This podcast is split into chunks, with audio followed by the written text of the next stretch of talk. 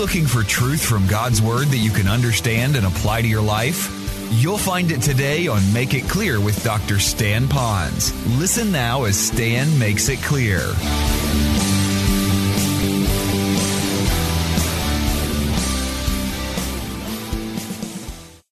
Now, in this context, when Paul is talking to the Jews, because that's the primary object of this part of it, although it's a wider audience, but right now he's speaking about the Jews.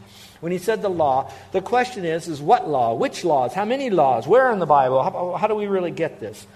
Well, technically, you would have what we call the Decalogue. The Decalogue, deca means 10, like dozen means 12. Deca, 10. So if I'm going to talk about the 10 what, what would you think I'd be talking about? The 10 what in the law? Everyone, the 10? Commandments, okay?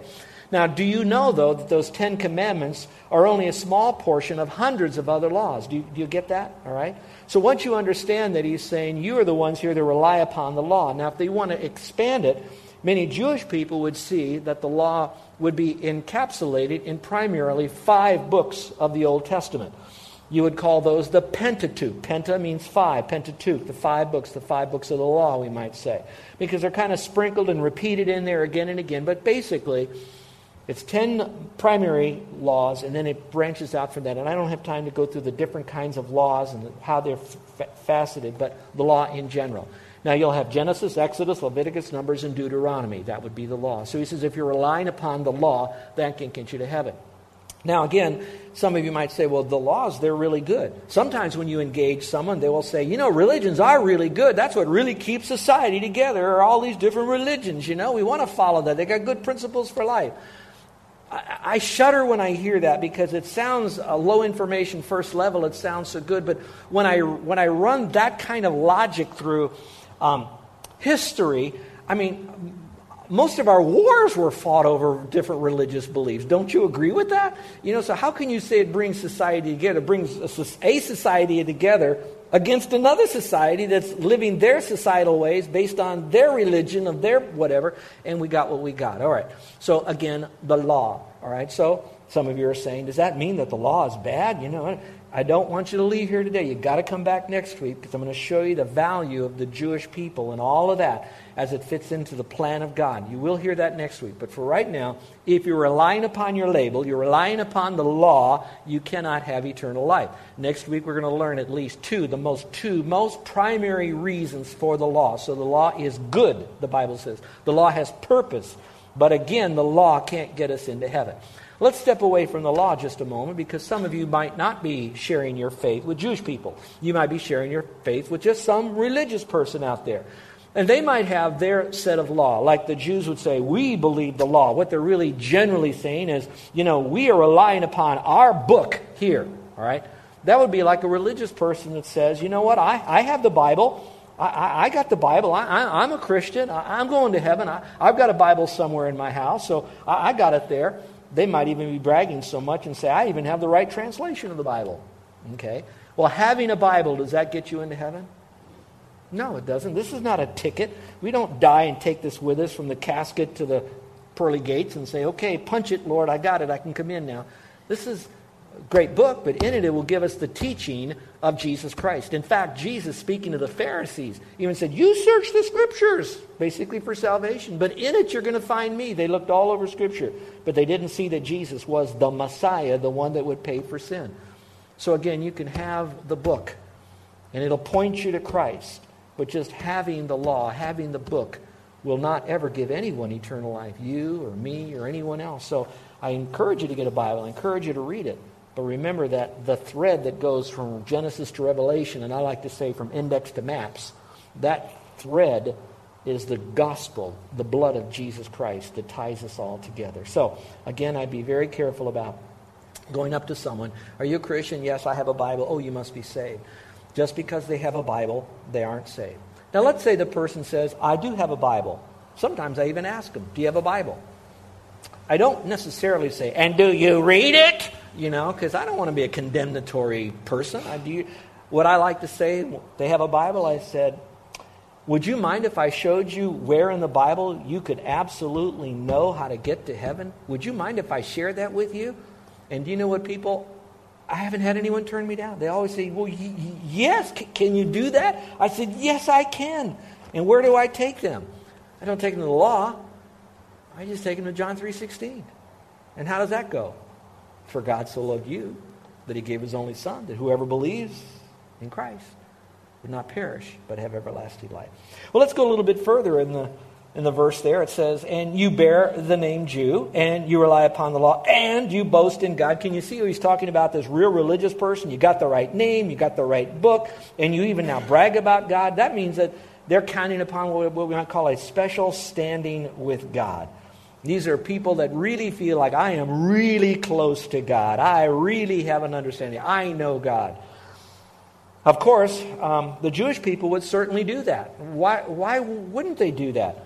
If you remember in the Old Testament, it told the dads that their main responsibility was to love the Lord with all their heart, soul, and mind, that there was only one God, and they had to have it in their heart. And then once they had it in their heart, they had to live that truth out by fulfilling the law. And part of their responsibility was to take that truth and teach it to the next generation, to their kids. And it even taught them when they're to teach it, how they're to teach them, what they're to teach. And then they have stuff all over their house, on their face, on the walls, on the doorposts, everywhere, so that they were being taught. These kids growing up were so much taught God's word that no wonder they would feel this I know God. Now, again, this is not to say anything uh, uh, about anyone in particular, but in general, just because a child is in a Christian home doesn't mean uh, that he's a Christian. Any more than if you go into a chicken coop, you're a chicken. Or you walk into a garage in your car, or you join the Lions Club and you're a lion, or Rotary Club and you're a rotor, and I'm going to stop, I can go on and on. But the point of the matter is, none of that. We can't boast in any of our heritage, we can't boast in any of our race. It's all in Christ. And so what they're doing is, I'm boasting in God. We have a hotline to God. That's not going to help anyone get to heaven. How much the Lord says that. And you know, as I got looking at Scripture, it's not always to the highfalutin, spiritually minded people that God really spoke.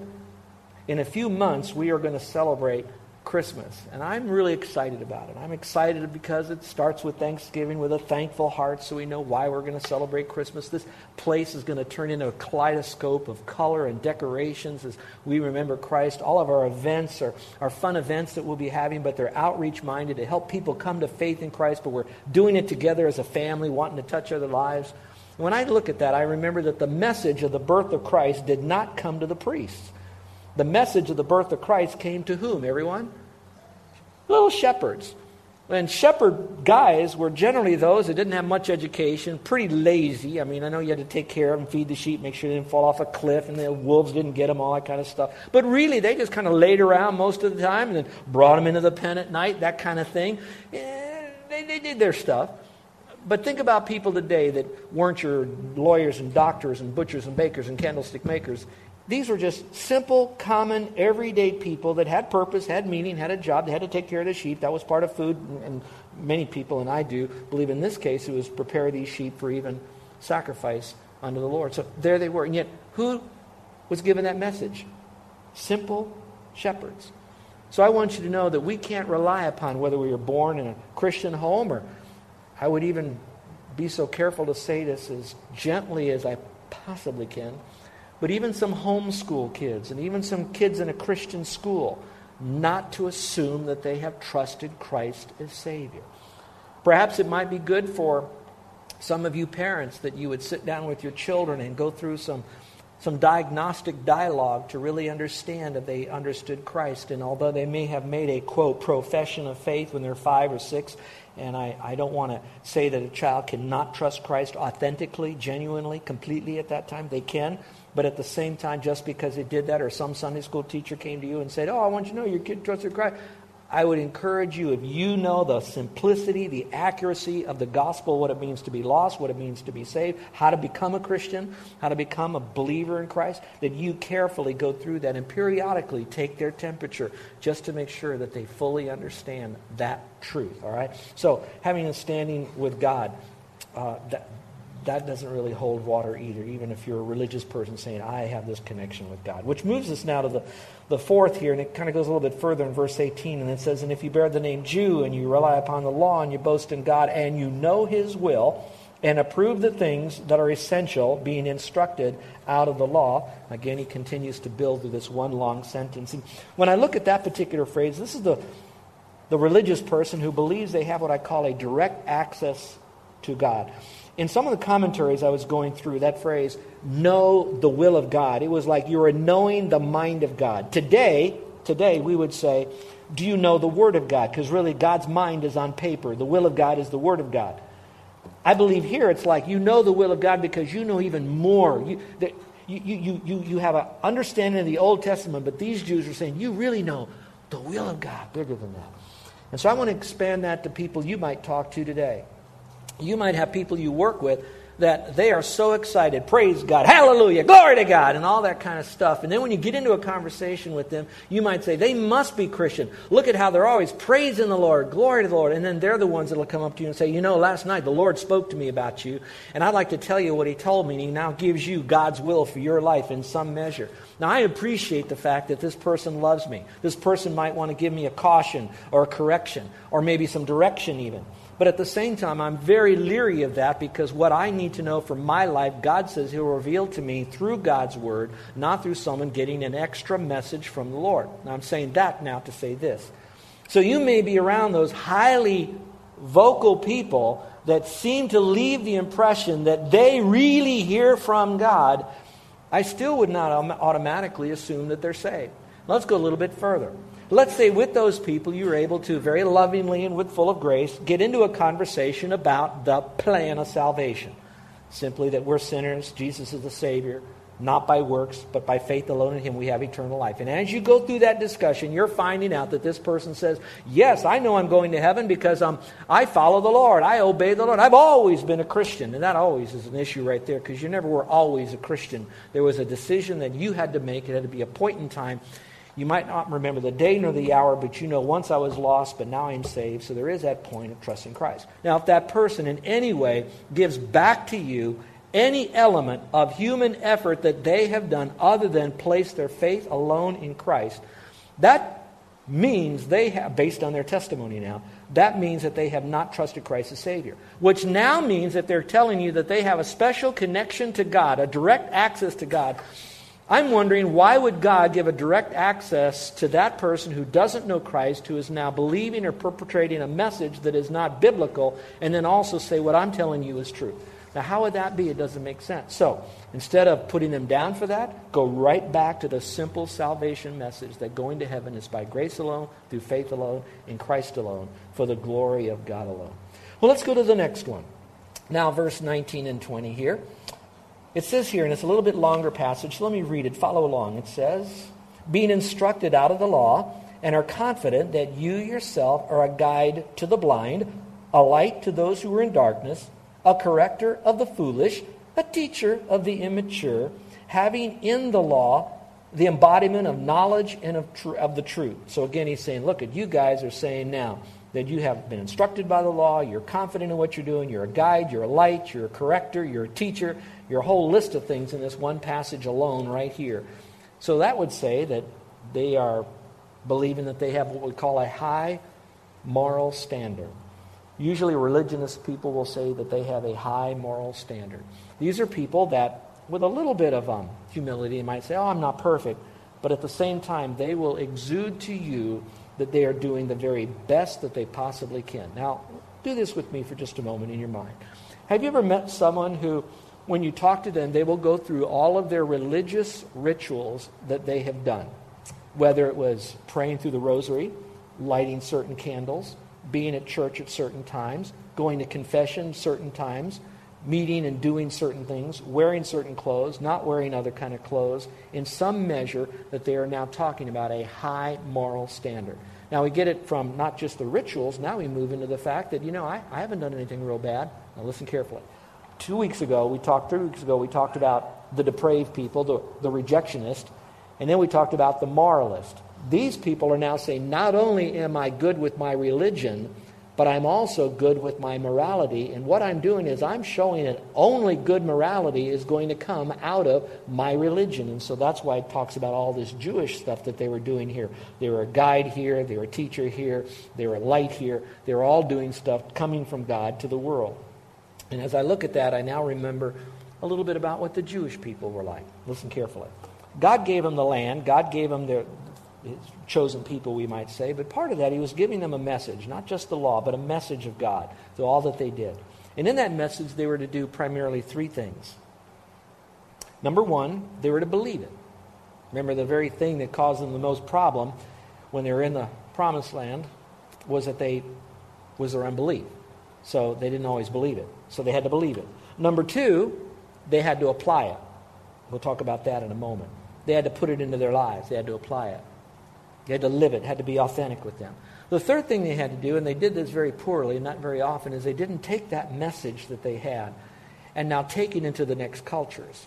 Unfortunately, they lived among the other cultures and they became like the other cultures rather than trumping the other cultures with the teachings of God. And so they had a high moral standard. And a lot of them do that, have a high moral standard, and they rely upon that in order to have eternal life or to project a degree of, I know God, you don't, I'm better, you're less. All right, let's go to number six. Number six comes from a little bit longer passage. I'm going to pick it up from one of the other ones because I want your pens to be handy because I'm going to show you some key words in here. Pick it up now at verse 19. I'm going to read all the way through verse 23. I know it's a little different in your outline that you have in front of you, but follow along as I read this to you. Chapter 2, verse 19 through 23. But get your pencils ready. Because here they have what we call a superior attitude about themselves, beginning out verse 19. And you are confident that you yourselves are a guide. All right, circle the word guide. Okay, you yourself are confident you're a guide. You have a superior attitude. You see yourself as a guide to the blind. In other words, they can't see, you can. A light to those who are in darkness. So circle the word light. So not only you are a guide, you're also superior because you're the light and they're living in darkness. So you're the light to those who are in darkness. You're the ones to tell everybody else how it should be done. Verse 20.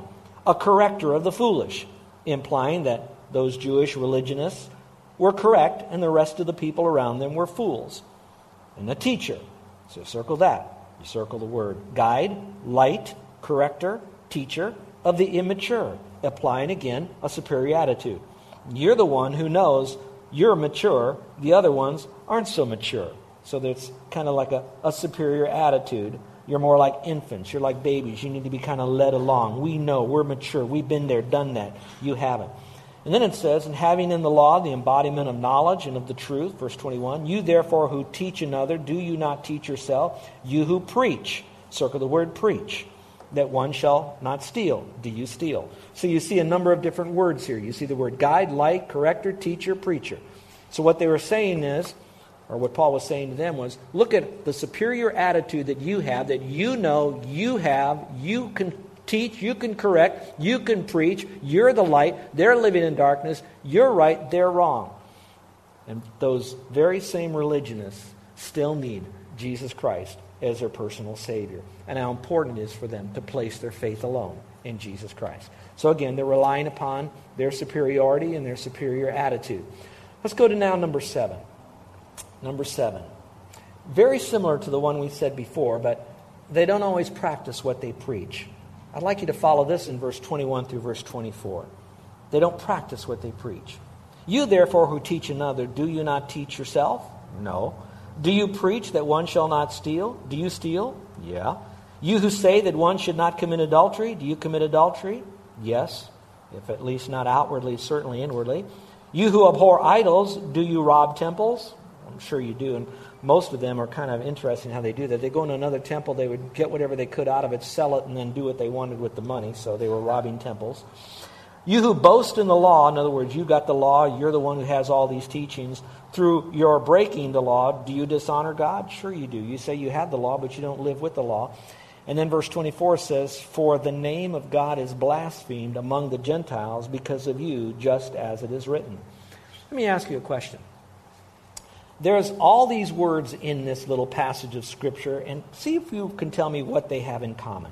Look at those words again. Follow along. Look at the words. It starts out with teach, preach, say, abhor, and boast. What do you think those words have in common?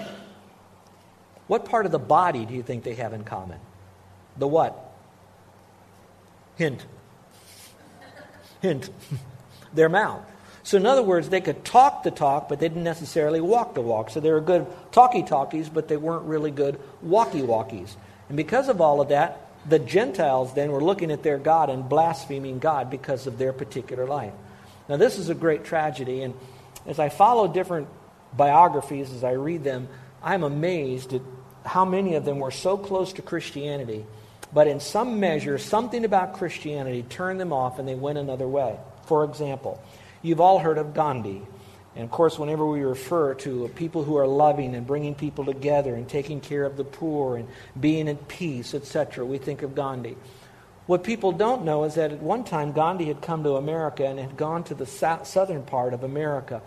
And he was trying to discover the real Christ. He was on this quest, just part of understanding his religion, a religion, and Jesus Christ. And while he was in the South, and of course, if you've ever lived in the South, you're going to find that Christianity is kind of like everywhere in your face. There's some form of Christianity or Christ is mentioned. It's like the Bible buckle of the South. Well, he went into a, a restaurant, and because of the color of his skin back in his day, they wanted him to sit at a special place. They treated him with great uh, disrespect. They didn't want to be around him. And he said, okay, if this is the part of America that is known to worship Christ, this can't be a genuine Christ or Christianity experience. And so that got him to a point to say that, well, Christ can't be real because he doesn't have the influence or the impact upon Christians. So he's a good God, but he's not the great God or the only God because he can't have the power to change lives. So he came to that conclusion. The other one is a name you probably don't know, but you've probably heard of its or his effect. His name is Anton LaVey. Anton LaVey is the founder of the Satanist Church. In fact, you have the Satanist Bible that's out there. When I was doing some research behind him, and I'll tell you that this research got me so nauseous, got me so angry. I, I just, I don't want to go on feelings, so don't, don't live with this, but for me, I really sensed a sense of oppression. So much so that when I got, when I, when I earlier on was doing this research, I got one of those Satanist Bibles. And I began to kind of go through it. What was it saying? Because what I wanted to do was to compare the various religions and, and show the superiority. When, when I was in Bible college, I took the, the sayings, the primary sayings of Confucius, and I took his sayings and I matched it up against Scripture because I wanted to show the superiority of Scripture. So now I'm going through the history of Anton LaVey. And here's what I found out. Anton LaVey grew up in a family that was involved with carnivals. You've heard of the carnies. Have you ever heard that term before? Carnival, carnies. And do you know where that came from? It came from the word carnal or fleshly, but that's another whole sermon. All right, let's go back to this. So, as the carny. And so, while his parents were involved in the carnival, he would be a part of that. What happened, though, is that many of those carnies on Sunday would end up trying to put together some kind of a church service. Well, because they traveled from town to town to town to town, they didn't just kind of go into some Bible teaching church in the town. They then used the big top tent because there was no carnival or, or circus or or whatever you want to call it, on Sunday morning. Because in those days, when he was a young boy, most of the people were found going to church or they kind of shut down everything. You didn't do things on Sunday morning. So these carnies would then gather in the big top and they would have their church service. And LaVey would say, I'd sit there and I'd watch these people and I'd hear them praising God and singing all these songs and praying and, and with passion preaching about Christ. And he said, But I knew these people. I knew what they were doing on Saturday nights. I heard them talk. I heard their language. I heard they would be swapping wives. They would be drinking. All the things they would do to swindle the people who would come to these places. And he says, if, how, how can this enter? This cannot be real. And the only person that could be real would be Satan because Satan could cause these people to be greater than Jesus to do this kind of stuff to trump whatever Jesus had good. And then his whole life was in. When I got to that part, I took that Satanist Bible and I did not sell it in a garage sale. I did not give it away. I destroyed it. I said, I got to get this out of my library. And I've got thousands of books, and you've seen them. Those have been up my office, other places. My point is, that's a little bit what these Jewish people were doing in their own way. They were saying, I boast in God. I have this label. I'm superior. They were doing all the speaky, speaky, speaky part but they weren't doing the living part of it, and therefore there was that great blasphemy that was going on. Now, if you think that Paul has an angst against just the Jews at Rome, I want you to hold your place here. And if you will, very quickly, I want you to go to Isaiah. It won't be hard to find. Just kind of look to the Old Testament. It's a big book, and it'll open up to Isaiah. And if you will, turn to Isaiah 29. And if you do, I want you to get it. And when, if it's your Bible, I'd like you to underline these verses here. And while this is an indictment against the Jewish people at that time, by extension, it's to the Jewish nation for doing the same things, even through today. And even to us today, there's a lesson in there for us to apply. You're listening to Make It Clear with the teaching of Dr. Stan Ponz, founder of Make It Clear Ministries. Make It Clear is dedicated to taking the Word of God with clarity into every person's world. It is the support of listeners like you who make the ministry of Make It Clear possible. You can provide your tax deductible gift to Make It Clear online by going to makeitclear.org, or you can mail your gift to Make It Clear, P.O. Box 607901, Orlando, Florida 32860. Thank you for helping us make it clear. If you would like to have Dr. Ponz speak at your church or event, please send us an email at tellmemore at makeitclear.org. Thank you, and remember to make it clear.